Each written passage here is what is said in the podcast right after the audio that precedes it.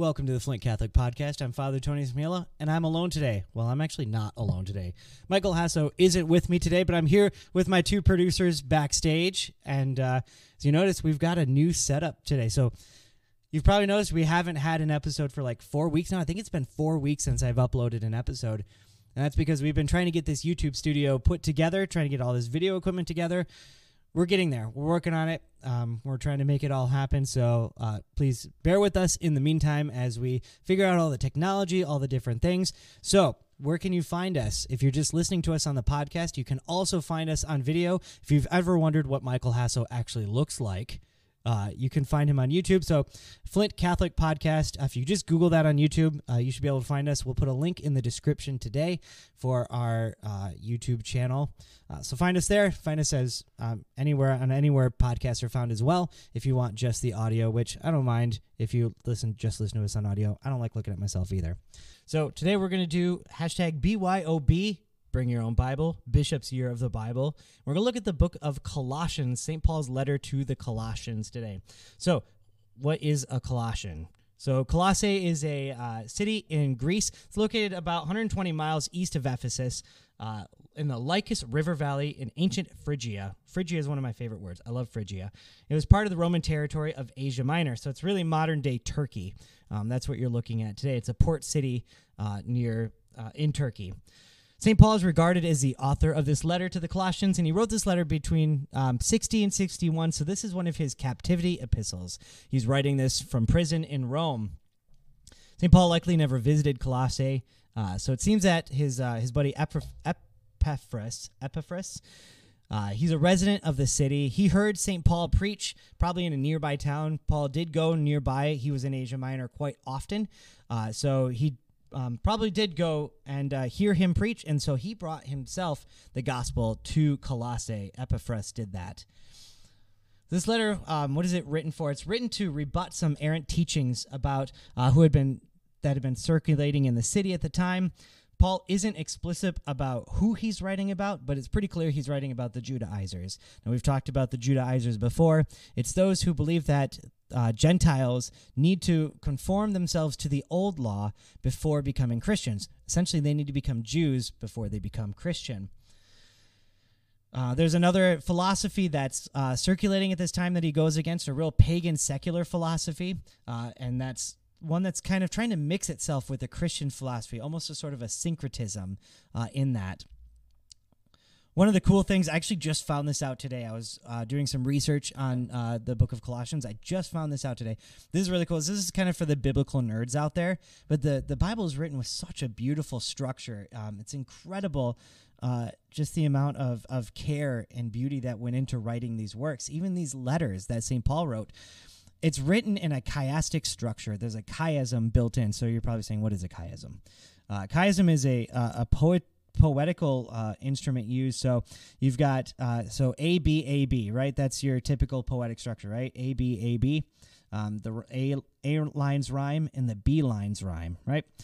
Uh, but with a chiasm, you've got this mirrored effect. So you've got A B C C B A, and when uh, we look at the the letter to the Colossians, it's not that it rhymes in in the words, but it's the ideas that rhyme, the ideas that come together and and rhyme with each other. And so there are uh, really 10 major points. It's five points of chiasm. The whole letter is written in a chiasm. So A, B, C, D, E, E, D, C, B, and A. I can do the alphabet backwards.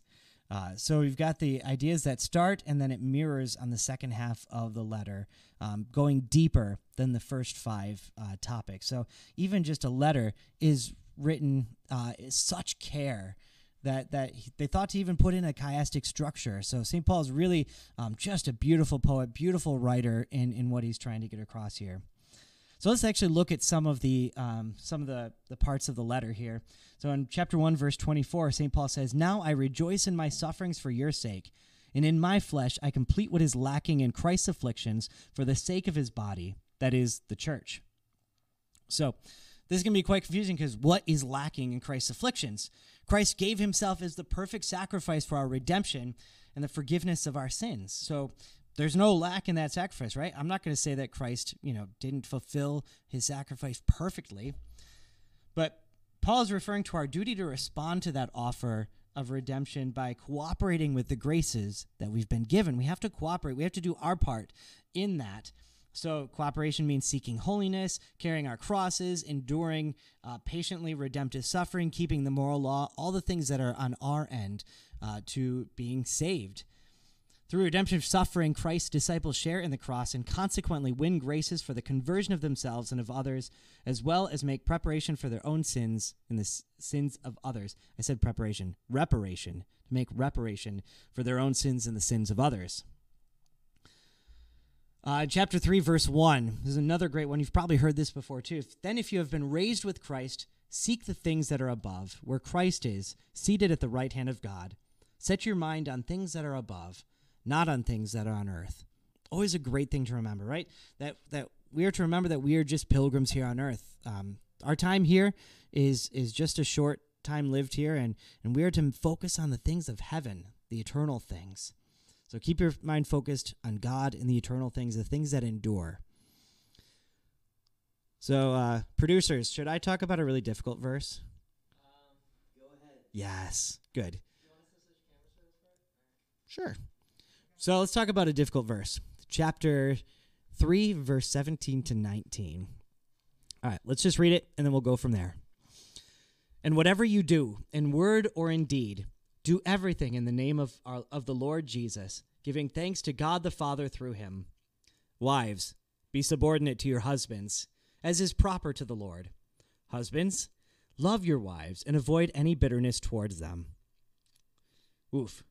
So this one is uh, Often when we have this in the lectionary, they just skip this section entirely, but I like going right after it. All right, so what is St. Paul doing here? Is St. Paul just this patriarchal male guy that's like, you know what, wives, just be subordinate to whatever your husband does? Is that what he's saying? Of course, he's not saying that, right?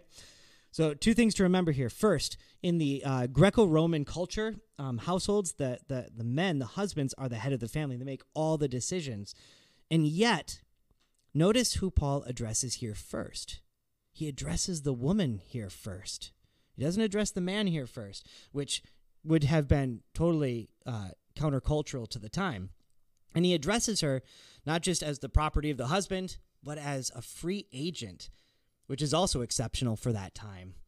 Um, notice at the end, too, right? Be subordinate, subordinate, not just that's the end of it, but be subordinate as is proper to the Lord. Be subordinate as is proper to the Lord. So this denotes a different way of looking at the marital relationship than had been seen until that time. It's seen in the context of a Christian life, um, not as a husband dominating a wife. And then he turns to the husband and he says, Love your wives. Love your wives. And he's not talking about love that's the feeling, right? He's not talking about that that uh, that emotion of love, but he's talking about the choice to love and he's talking about that deeper sense of love that you have to choose every single day to love that person, day in and day out. I'm going to choose to love you even when I don't feel like it. Love is shown when things are difficult, when it includes a lot of suffering. And that's what he's saying to the men. You love your you love your wives to the point of death, to giving your lives up for them. Love is a choice. It's not a feeling. This is what Paul is telling them. So Paul really isn't mirroring uh, the patriarchy of the day, the patriarchy of the day, but he's really envisioning this this marital relationship in the context of Christ and his sacrifice. So, um, those are the three passages I wanted to look through in Colossians. Colossians is great. It's only four chapters long. A really short read, so you can sit down and read it in you know ten minutes.